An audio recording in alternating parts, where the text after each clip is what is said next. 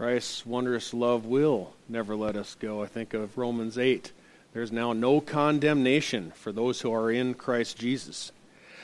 If you would please turn to Luke 3. And uh, I want to mention, as we do, a special prayer situation I'm going to pray for as we close. And uh, if you remember Norma Ducille's sister Pat, she's wor- worshipped with here with us here multiple times, and um, they're they're on the islands, and her son is a diver. Jamie is his name, and he's have, had different diving accidental situations. Long story short, uh, he had a, a diving accident where um, he had either come up too fast or something happened, and his organs have shut down. And uh, not only that, but they have a decompression chamber available, but they can't put him in it because of all the equipment that's needed necessary uh, for his body and the organs. So we're going to make special note of Jamie as we close today in, in, in that desperate situation. Mother's name, again, is Pat.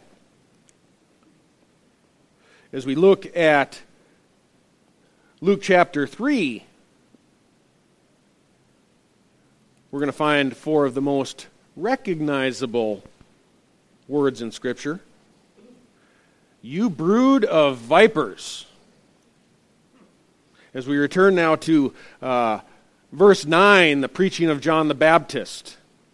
And if you recall our last time, uh, in the previous verses, John had been preaching this baptism of repentance for the forgiveness of sins. And we discovered how simply submerging one or immersing, them in water, uh, it doesn't do anything more than get them wet if it's just a baptism. A bath doesn't save anybody. Instead, it is our personal recognition of sin and acknowledgement of how our sin separates us from God that drives us to change our minds about God and to seek His mercy. That's what saves us. That is uh, indicative of repentance, a changed heart. It's a spirit wrought, meaning the Spirit propels it, compels it. It's a sincere sorrow, a turning from sins combined with a turning to God. And the onset of repentance indicates that saving faith has occurred, spiritual regeneration. And that compels us into the water because we want to testify uh, of a merciful God. So, baptism is a personal testimony about what God has done for us, which itself eliminates any notion of infant, infant baptism that is found nowhere in Scripture. Babies don't yet comprehend their sin, their separation from God, nor their need to repent. So, to summarize from a couple weeks ago, it's, it's not the act of being immersed under the water that saves, it's instead the repentant heart which is an evidence of God's gift of faith that actually saves. That's why Jesus could assure the repentant thief on the cross in Luke 23 43, Today you will be with me in paradise. Why? Because Scripture is very clear. For by grace you have been saved through faith. Ephesians 2 8. Not through water baptism, but through a spiritual baptism. I'd invite you today, if you have a pen nearby, uh, to jot down some verses. These are some very uh, important verses that we're going to cite today that you might want to go back and look later yourselves. In Luke 3 3, John's preaching this baptism of repentance for the forgiveness of sins. Consequently, in response to John's preaching in verse 9, there are crowds of genuinely repentant sinners that are coming to him. They've repented, they've turned to God, and they've received the forgiveness of sins, thereby fleeing God's wrath that is to come. They're, they're, they are God's righteous harvest, a harvest of souls. And as with every field of religious folks, there, are always tares. Tares are weeds. There are always tares that are mingling amongst the wheat. If any of you grew up on a farm, you probably remember pigeon grass and wild oats. When, when they're really young, they look a whole lot like the crop. In fact, an untrained uh, child, you know, that hasn't learned from his father yet might look out in the field and just think it's all wheat. But the, the eye of the trained farmer knows no, I see pigeon grass. And I need to do something about it. So those are tares, those are weeds. So, along with these crowds, also arrive destructive weeds, and their goal is to choke out the harvest. It's a mixed audience that John is looking at here, and I'll show you how we know that in a moment. But before we read our text, do you know what makes a prophet, or, I'd say any shepherd of God's flock, uh, righteously indignant? It's when false converts sprout out in, out of nowhere and then they attempt to choke out God's harvest. Follow with me, beginning in verse 7 of Luke chapter 3. So John began saying to the crowds who were going out to be baptized by him, You brood of vipers, who warned you to flee from the wrath to come? Therefore, bear fruits in keeping with repentance, and do not begin to say to yourselves, We have Abraham for our father. For I say to you that from these stones God is able to raise up children to Abraham. Indeed, the axe is already laid at the root of the trees, so every tree that does not bear good fruit is cut down and thrown into the fire. When there arise tares in the wheat, do you know from your past scripture study who sowed them, who planted them? Jesus says in his parable of the tares, found in Matthew 13, verse 38, that the enemy who sowed the tares is the devil. We know uh, the devil in Revelation 20, verse 2, is also referred to as Satan. He is known as the serpent, right? And Jesus also says, the tares are the sons of the evil one. So they are the sons or children of the serpent. So we have to ask in this story who are they exactly? Fortunately, a parallel account in Matthew, Matthew 3, verse 7, tells us who these are, who these tares are that have mingled with the wheat. Matthew 3, verse 7 says, But when John saw many of the Pharisees and Sadducees coming for baptism, he said to them, You brood of vipers, who warned you to flee from the wrath to come? So John's his righteous tirade is specifically directed at the Pharisees and Sadducees that he saw amongst the crowd, the crowds that were coming. The Gospel of John, chapter 1, uh, casts more light on this. It also describes that there are in the mix priests and Levites who were, quote, sent by the Pharisees. So, so there were tares throughout. Why were they there? Why were the tares there? Were they there to repent? Answer is no. They were there to interfere with God's harvest. In fact, in John chapter 1, verse 25, some of these tares, some in the crowd, they publicly attempt to actually cast doubt on the legitimacy of John's baptism. They were saying to him, Who are you? That's what they asked John. Who are you? they asked, Are you Elijah? John said, No. Are you the prophet? John said, No. Are you the Christ? John said, No. What was their response? Then why are you baptizing? Remember? Amongst all these crowds are saying, Why are you doing this? Who are you?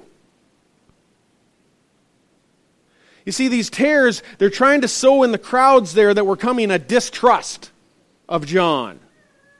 They wanted to discount, discount John's message and baptism. They didn't accept John's baptism, they didn't believe what he was preaching. How do we know that? Again, Scripture. The Pharisees employed similar tactics to discount the teaching of Christ and later on in Luke chapter 20, verse 1, they said to Jesus, Tell us by what authority you are doing these things. Who is it? Who is the one that gave you this authority? Another, who are you, right? To Jesus this time. Do you remember Jesus' response? This is brilliant. This, this is great. Perfect for our message today. Jesus said, I will also ask you a question. And you tell me, was the baptism of John from heaven or from men? They got a huddle. They reasoned amongst themselves, saying, Well, if we say from heaven, he will say, Why did you then not believe him? But if we say from man, all the people will stone us to death because they were convinced that John was a prophet, right? So they answered Jesus, oh, We don't know where it came from. Scripture is very clear. The Pharisees testifying uh, by their own lips acknowledge we didn't believe John. We didn't believe in him. We didn't believe he was truly from God. We didn't believe he was a prophet. The people were convinced that he was a prophet. So these Pharisees and Sadducees, the priests, the Levites, they came out to John. They, they weren't there to repent, they weren't there to confess their sins, nor to be baptized, but really to defy and to disrupt a good harvest. Satan sent them. He sows the tares. This is why John calls them out as a brood of vipers. They're the sons of the evil one, the devil. Uh, they're not Abraham's descendants at all. They are the serpent's offspring who are unrepentant, false religious, and self righteous. You know, there are only two other occasions in the New Testament that, that this phrase, brood of vipers, is employed, both times by Jesus. Jesus in Matthew 12, when the Pharisees had attributed the work of the Holy Spirit to Beelzebul. Remember? That was the unpardonable sin. Jesus said, You brood of vipers. And then later in, in Matthew 23, when Jesus declares uh, the, the famous eight woes against the Pharisees, he said, You brood of vipers. The only two other occasions in the New, in the New Testament that we see this phrase used. With that said, by observing this, can we just acknowledge together that calling someone out as a, a brood of viper, it's not offered in the Bible as an evangelism technique, all right? It's not.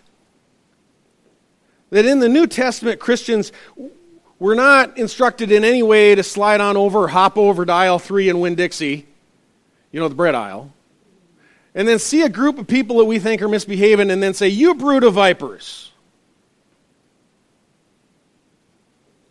Then we expect them somehow to respond to, to the love of Christ that we just showed them, right? No. No. This is one of the many reasons we don't hold street signs out on the corner there that say, You brood of vipers. How effective would that be? No, we show them the love of Christ to the best of our ability. Um, unfortunately, that's precisely how some people behave. You know, they suppose they've inherited this specific ministry from John the Baptist. You know, and then after barking out insults in the public or in social media, wherever it might be, you know, they still can't understand why nobody likes them, why nobody wants to be like them, why nobody comes to Christ. And, and instead, actually, they've laid this, uh, themselves out as a stumbling block to others who might come to know the Lord. They become a reproach. You're probably familiar with the Westboro Baptists. It's just a reproach on Christ. Nobody wants to be like them.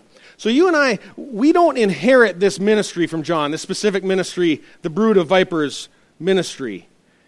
Of course, there are times when, when people who, who claim to be Christians, they come in tearing at the flock. They, they, they try to disrupt or scatter the, the church. Yeah, they earn themselves a pretty stern rebuke, right?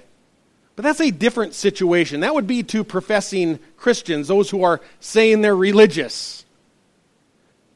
It's not an evangelism technique. You and I are not prophets like John. We don't wear Elijah's hairy coat, you know, his leather belt that was intended to signify the forerunner to Christ, 2, Kings 1 8. and of course Malachi. So dressing oddly doesn't enhance evangelism.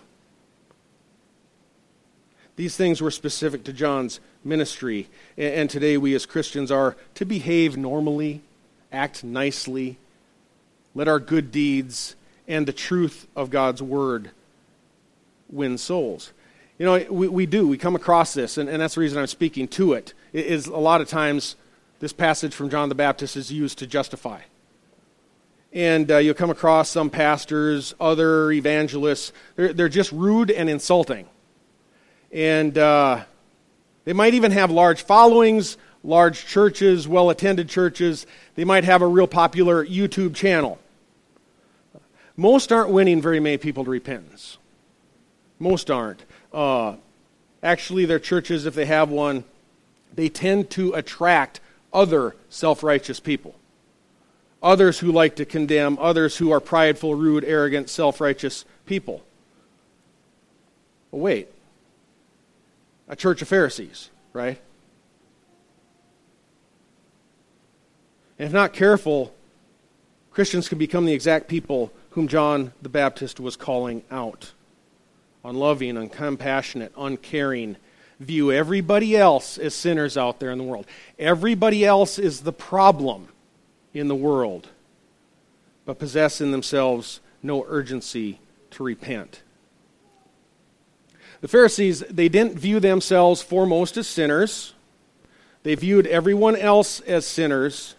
They were the polar opposite of the crowds who were coming out to John to confess their sins and be baptized. They saw themselves as holy, they, they were acceptable to God uh, through their doctrines, through law keeping, keeping the law. They concocted special ways of superficially keeping the law when it was difficult to keep the law. They claimed they were righteous through the law, that they were justified through the law. They, they didn't need that baptism of repentance. You understand what I'm saying? Uh, we know as Christians, we're not righteous through the law. What are we through the law? Condemned through the law. It's a tutor to drive us to Christ, right? No one ever becomes righteous by keeping rules, but through the grace of God. Jesus made very clear the Pharisees, they did not believe John's baptism was from God. They didn't believe that baptism of repentance applied to them. In fact, according to their tradition, they were already acceptable to God by simply being born a Jew. Merely by that. They believed all of Israel had an inheritance in the world that was to come because their physical lineage was their attachment to Abraham. They were descendants physically of Abraham. And according to uh, a biblical scholar named Alfred Edersheim, he was a Jewish convert to Christianity. Brilliant man, wrote a lot of different works. Edersheim's early Jewish education in the 1830s consisted of the Talmud and the Torah in a Hebrew school in Vienna. That's how he grew up before becoming a Christian.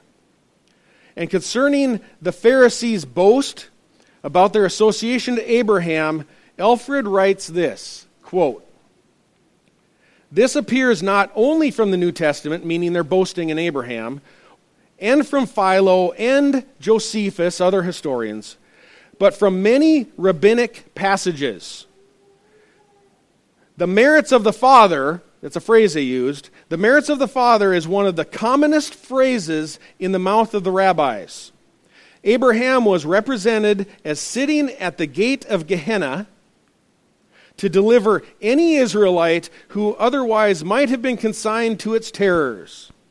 In fact, by their descent from Abraham, all of the children of Israel were nobles, infinitely higher than proselytes. Unquote that underscores the mindset of the Pharisees, of the rabbis, from a scholarly ethnic Jew who grew up learning their traditions, right?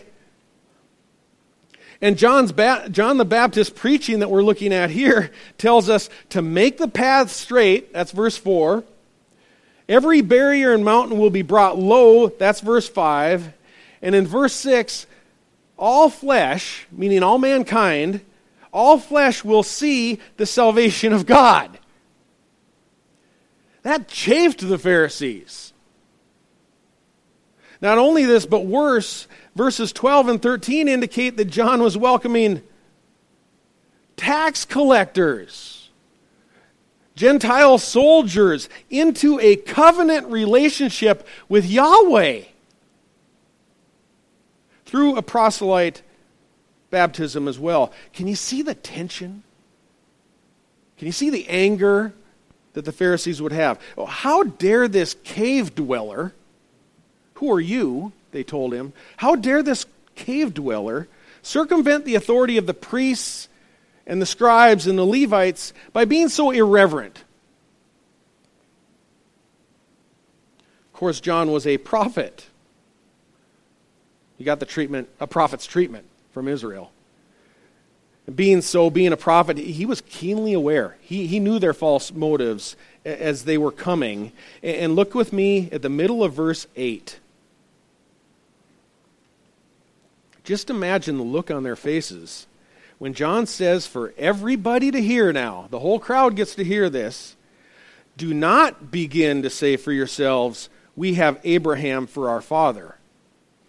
For I say to you that from these stones God is able to raise up children of Abraham. He strikes directly at their most treasured possession, their birthright. Directly at it, and he marks them out of, as descendants, not of Abraham, but of the serpent. Vipers. That's what you descended from. And, and, and here, there are probably few stronger declarations, few stronger declarations of God's sovereignty in Scripture than right here. You are Satan's spiritual offspring. You are children of vipers. No physical lineage, no bloodline, no tradition is, is ever going to change that. Doesn't matter which denomination you uh, call yourself by, whether it would be Baptist or Lutheran or Methodist or whatever it might be. It, it doesn't matter if your dad was a preacher or if your mother was a nun. Nobody inherits salvation through a bloodline by being a physical descendant. descendant. He's telling them nobody gets it that way. Instead, according to King David in Psalm 51 5, what do you and I inherit? Even at conception, according to King David, sin, iniquity, spiritual deadness. That's been handed down all the way since Adam. It, never skips a generation. This is one reason in Luke's genealogy that we'll see later in this chapter that Luke traces Jesus' legal lineage, though he's already been very clear that Jesus' father was God, right, in chapters 1 and 2. He traces back Jesus' legal lineage as a Jew uh, all the way back to Adam. Spiritual deadness occurred in the garden. It's passed to everyone through the Father's loins. That's what you and I inherit. That's what we are in Adam. We're all sinners. All have sinned, fallen short of the glory of God. We arrive spiritually dead in the delivery room. We're conceived in sin and death. We are unable to respond to God's love apart from the Holy Spirit intervening. In our church constitution, we refer to this as the doctrine of total depravity. We cannot respond apart from the Holy Spirit. Ephesians 2, verse 1. We were dead in our trespasses and sins. Verse 2. We had the spirit of disobedience Verse 3 We were by nature children of wrath, even as the rest, meaning everybody since Adam. Then, verse 4 But God, being rich in mercy, because of his great love with which he loved us, even when we were dead in our transgressions, he made us alive together with Christ. By grace you have been saved, Paul writes verse 6 and he, meaning God, raised us up with Christ. That's what God does. God raised us from spiritual deadness, He made us alive. We don't raise ourselves from spiritual deadness, we're dead. And according to John, who is God's prophet, God can raise anyone or anything he so chooses to spiritual life, even stones on a riverbank. Are, are you convinced that the creator of the universe can do that? That he can raise stones to life on the riverbank? Well, let's look here. Um, do you believe God when he spoke in Genesis 1, verse 24? Let the earth bring forth living creatures, each after its kind. God said, Let the earth, the matter, bring forth living creatures, each according to their kind. And then it happened distinct species springing up from the earth according to their kind. This is, by the way, the, the reason that our fossil record does not offer any evidence of any transitional animals that went between that were between species. No evidence of that in the fossil record at all. You won't hear that on the History Channel but it's the truth. There are no fossils of short necked giraffes with increasingly long necks over time. That does not exist. There are no fossils or evidence of creatures about the size of a horse that over time got bigger and their ears got larger incrementally over time and then morphed into larger creatures with increasingly large ears like elephants. That is because, as Scripture says, our Creator fashioned distinct species from the matter of the earth and raised them up to life. That, that's what the evidence shows. There's not short necked giraffes, medium necked giraffes, longer giraffes, uh, neck giraffes, and then giraffes like we have today. That does not exist. There's no evidence to any of that. What we have is distinct species. So, in similar fashion, God formed the first man. He was named Adam. Genesis 2, verse 7 The Lord God formed man from the dust, from the ground, and he breathed into his nostrils the breath of life, and man became a living being. That word being there is soul. God breathed nostrils into clay, and it became a living soul. John the Baptist said, from these stones, God is able to raise up children of Abraham. That is a fact. That is a fact. God has that much power. John surely is not implying that those stones would be physical descendants of Abraham, is he? No, physically they weren't descendants. What kind of descendants would those stones be? Galatians 3, verse 7 tells us, Therefore, be sure that as those who are of faith, who are children of Abraham, right? God has the power to raise up children of faith from cold dead stones. Galatians 3:26 For you are all sons of God through faith in Christ Jesus. And if you belong to Christ, then you are Abraham's descendants through Christ. Not by being children, offspring of Abraham. How? We're Abraham's spiritual descendants. We, we, we have inherited not flesh and blood or genetic material as the, the Jews have. We inherited Abraham's faith, which itself is a gift of God, right? Not the result of works. We have inherited the faith of Abraham God can raise up whichever stone he chooses. You know, John the Baptist, he was the first Reformed Baptist. That's a fact. Albert Mohler from the Southern Seminary would agree with that. I'm not speaking for him, don't. He'd like to hear that. Gotta be, gotta be careful nowadays when you're speaking for others. God can raise up spiritual children from anywhere from stones may it be. God's not restricted by physical lineage. He's fully able to use stones along a riverbed if he were to so choose. That doesn't mean he did. John said he is able. Listen then, you're going to want to write this one down. Listen to God's promise to a rebellious Israel through the prophet Ezekiel in chapter 36, verse 25. Look at the focus on God here.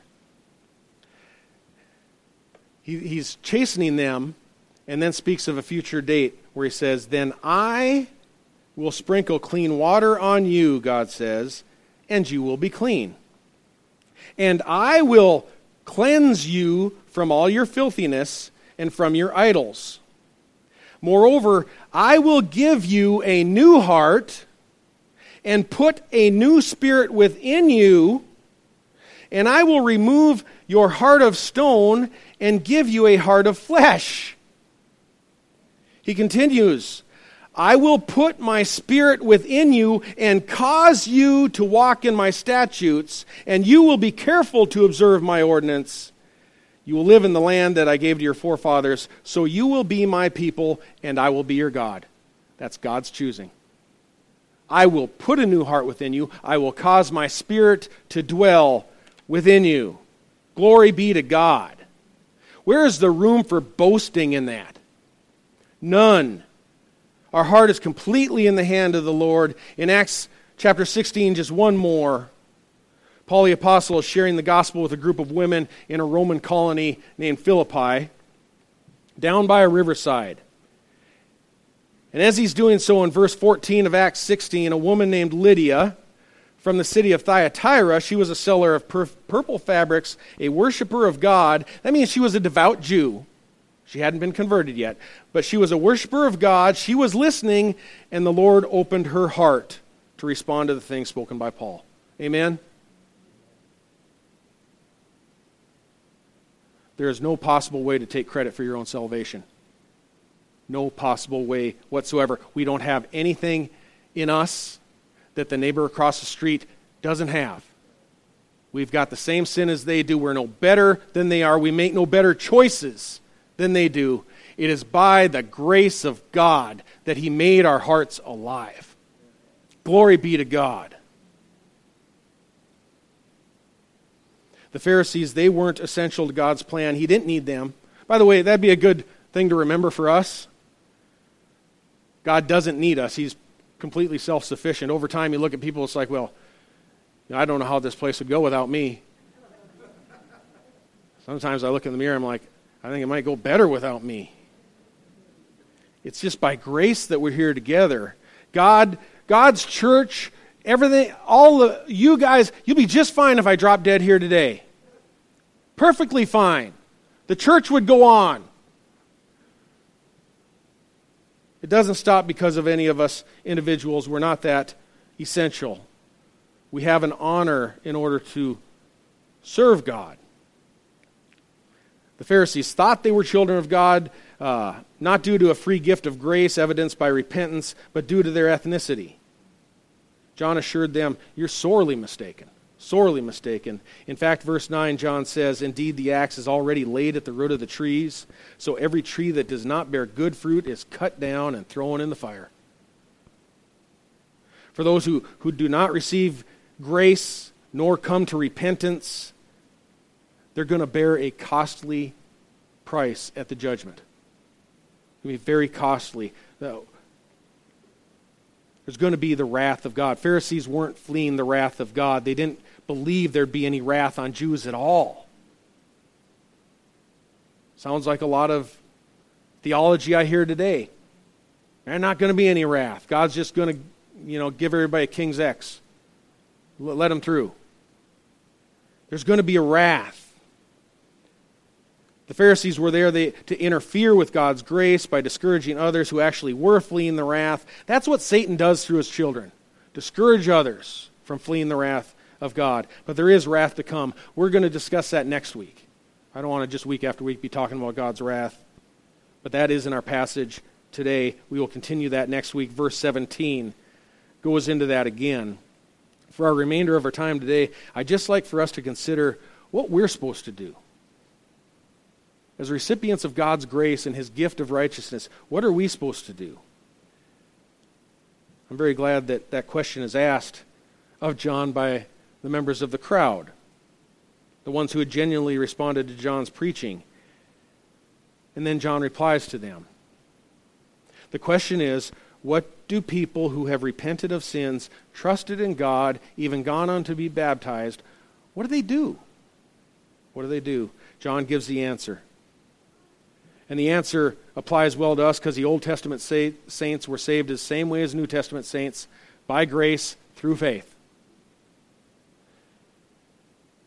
They were to live out their life pleasing to God the remainder of their lives. This is a subject we left off of last week on the topic of sanctification. How does a believer respond to the grace of God? Look with me at verse 10. And the crowds were questioning him, saying, Then what shall we do? John would answer and say to them, From here you know, depart everyone that you run into, call him out as a brood of vipers. No, no, that's not what he says. He doesn't say, do what I've just done. Um, that's not what he instructed them to do. John's passion, his zeal, it wasn't just to offend people. His zeal was to see others repent and trust in Christ, in the Lord who was to come. So he offers here three answers to the new converts be generous, be honest, be content. Be generous, be honest, be content. These are indicative of what a converted sinner looks like. Verse 11 The man who has two tunics is to share with him who has none, and he who has food is to do likewise. That's the instruction of John the Baptist. 1 Timothy 6:18 uh, there Paul instructs Timothy to tell the church, instruct them to do good, to be rich in good works, to be generous and ready to share.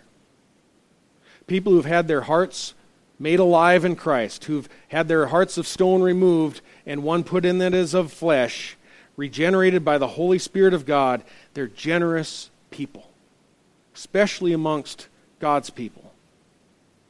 In, in 1 John 3:17, while speaking to Christians, the apostle John says, Whoever has the world's goods and sees his brother in need, closes his heart against him, how does the love of God abide in him? I mean, how does the Spirit abide in you? The answer is it doesn't. 1 John 3:14, same passage there. We know that we have passed out of death and into life because we love the brethren. We're concerned about the brethren. The nation of Israel the people who John is predominantly preaching to at the Jordan, not exclusively, but predominantly, they were very familiar with the Old Testament commands to care for their brothers, to care for the rest of the nation. That's why they left the corners of the field to be gleaned, why you have stories of the Old Testament, books of the Old Testament um, about Boaz, who gave to those who were in need. That's what God's people do in their community of people. Um, the generous fellowship uh, of God's people. That means the generosity that is evidenced through us is a, is a magnet. God uses that as a magnet to draw others to Him, the unregenerate to Him. When exposed to the love displayed by the generosity and our love for others, it's interesting in verse 11 that John also says food and covering, basically what you see repeatedly through the New Testament food and covering. But when people see the generosity and love for others, those surrounding people are supposed to say, you know what? I'm really sick of the world. I'm really sick of the selfishness and, and everybody scratching to get ahead. And these people are different. These people share with those who are in need. They work hard, as Paul told the Thessalonians, so that they would have something to share with those who are truly in need. And people are supposed to say, I don't want to be part of the world anymore. This is better in here. Amen? It is. It is. And in His sovereignty, God uses our generosity to convince others that He truly is dwelling in us. And in verse 12, God uses honesty. Some tax collectors also came to be baptized. And they said to him, Teacher, what shall we do? And John said to them, collect no more than what you have been ordered to. You know, the tax collectors, they were, they were renowned for being cheats, right? They were some of the most corrupt people in Israel. And their occupation, it was a type that was easily manipulated for gain. You think about assessments and other things. I don't know what they could have done, but they got by with a lot. And, and because of that, the profession itself drew people that were of that persuasion, you know. People who wanted to have that advantage would be drawn to it, to where the tax collecting population, uh, that profession was just saturated with criminals, people who were corrupt, opportunistic. Tax collectors, they had the access to the, to the greatest circle of people, all different walks of life, all different areas. Imagine if that ma- manipulative tax collector who they all knew suddenly became honest, suddenly quit extorting from them, changed, acted differently because of the Holy Spirit within him. Folks, this is one reason that after conversion, after we've trusted in Christ and we've been regenerated, we can't go back to our old way, our old sinful habits. No, you can't return to sitting at the bar all night, to going out and carousing. You can't go back to that.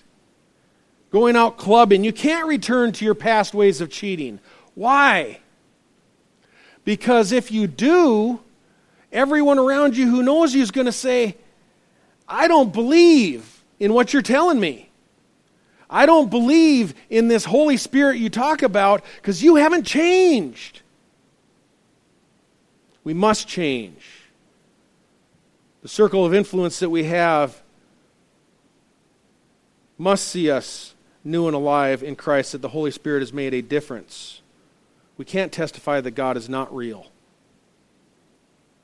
Fortunately, the Holy Spirit, it, He doesn't allow us to completely go back to our old way of life. Either as a father, He's going to chasten us, or we're going to have a serious sour, sorrow by the Holy Spirit. If there isn't something going on that's turning you back to God, perhaps you had a false conversion. Perhaps you accepted some, some principles about Jesus. Perhaps you believed he actually was a real man. Some people think he's a figment of imagination. Perhaps you received, yeah, I believe he really lived. Perhaps you did believe some facts about him that it was, you know, in Israel, in the nation of Israel, and that he actually had a ministry. But perhaps you haven't repented of your sins and seen yourself as a sinner. If you're not getting any chastening from God when you misbehave, we, we don't want to go that route. We want to serve God because it's important to those around us. Uh, it, it's the reason that John is so serious about bearing fruit, generosity, honesty, going into the next passages. They are indicators of whether God has truly changed our heart. They're the barometer, they're the measurement. So keep on bearing fruit, we're told. What else? Verse 14. Some soldiers were questioning Jesus, uh, John, saying, What about us? What shall we do? And John said to them, Do not take money from anyone by force or accuse anyone falsely and be content with your wages. You know, through false accusation, by intimidation, through force, by utilizing fear, it is possible for peacekeeping soldiers representing the state, these are probably Roman soldiers, it is possible for them to extort money from people, to use their influence, their power, to influence others to give them money to try and get out of trouble. Most, people, most of us don't want to be in trouble, do we? That, those characteristics are of discontentedness. There's some who just don't ever have enough. That could apply to all of us in ways. John tells them, be content. Don't take advantage of your authority or your influence or your position to rob people. Be satisfied with what you earn honestly. And, and spiritual rebirth gives contentedness with what you have. All these changes generosity, honesty, contentedness they're fruitful indicators that our hearts have been changed by God. And those around you who know you, who have seen you, they will see these evidences of the fruit of the Holy Spirit in your life, and God will use them to draw people to faith. He will. In His sovereignty, He'll do that. In our scripture reading earlier, we learned God had chosen to use our godly behavior as a nation of priests, a royal priesthood. Our behavior is a magnet. Notice John doesn't tell anyone here to, you know, just wash yourself of your occupation of being a tax collector. Don't just drop your sword as a soldier. He doesn't say to abandon your occupation. He says transform your occupation. Make it godly.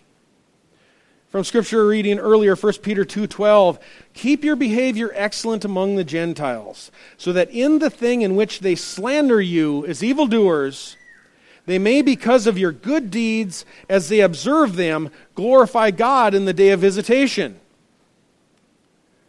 There's a way of witnessing where people see you're different from everybody else. It, it doesn't absolve us from speaking to them the truths, the hard truths about Christ and about our sin. In fact, in the passage, Peter suggests that, that they already know you've made a profession of faith in Christ in 1 Peter 2.12. And, and at first we can anticipate that our Christian beliefs, that they'll chafe people. Especially those who've known us for a long time in our previous way of life. Um, Things such as salvation being available only through Christ. That chafes people. How dare you? You're my old friend. We used to do stuff together. Now you're being so exclusive. Biblical commands of abstinence from sexual immorality, drunkenness, carousing, idolatry, those, those things offend unbelievers. Who are you to tell me that? It's the Bible that tells it. And Peter even says in the same letter, chapter 4, they're surprised that you don't run with them into the same excess of dissipation, and they malign you. Does that happen? It does. But what eventually happens to those that God is calling? True Christians persevere in love and good deeds. We keep our behavior excellent among the unbelievers, the Gentiles. They, for a while, are going to slander us. But because of our good deeds and our gentleness and our reverence, as they observe us, they are going to come to believe that God is real by what they see in us.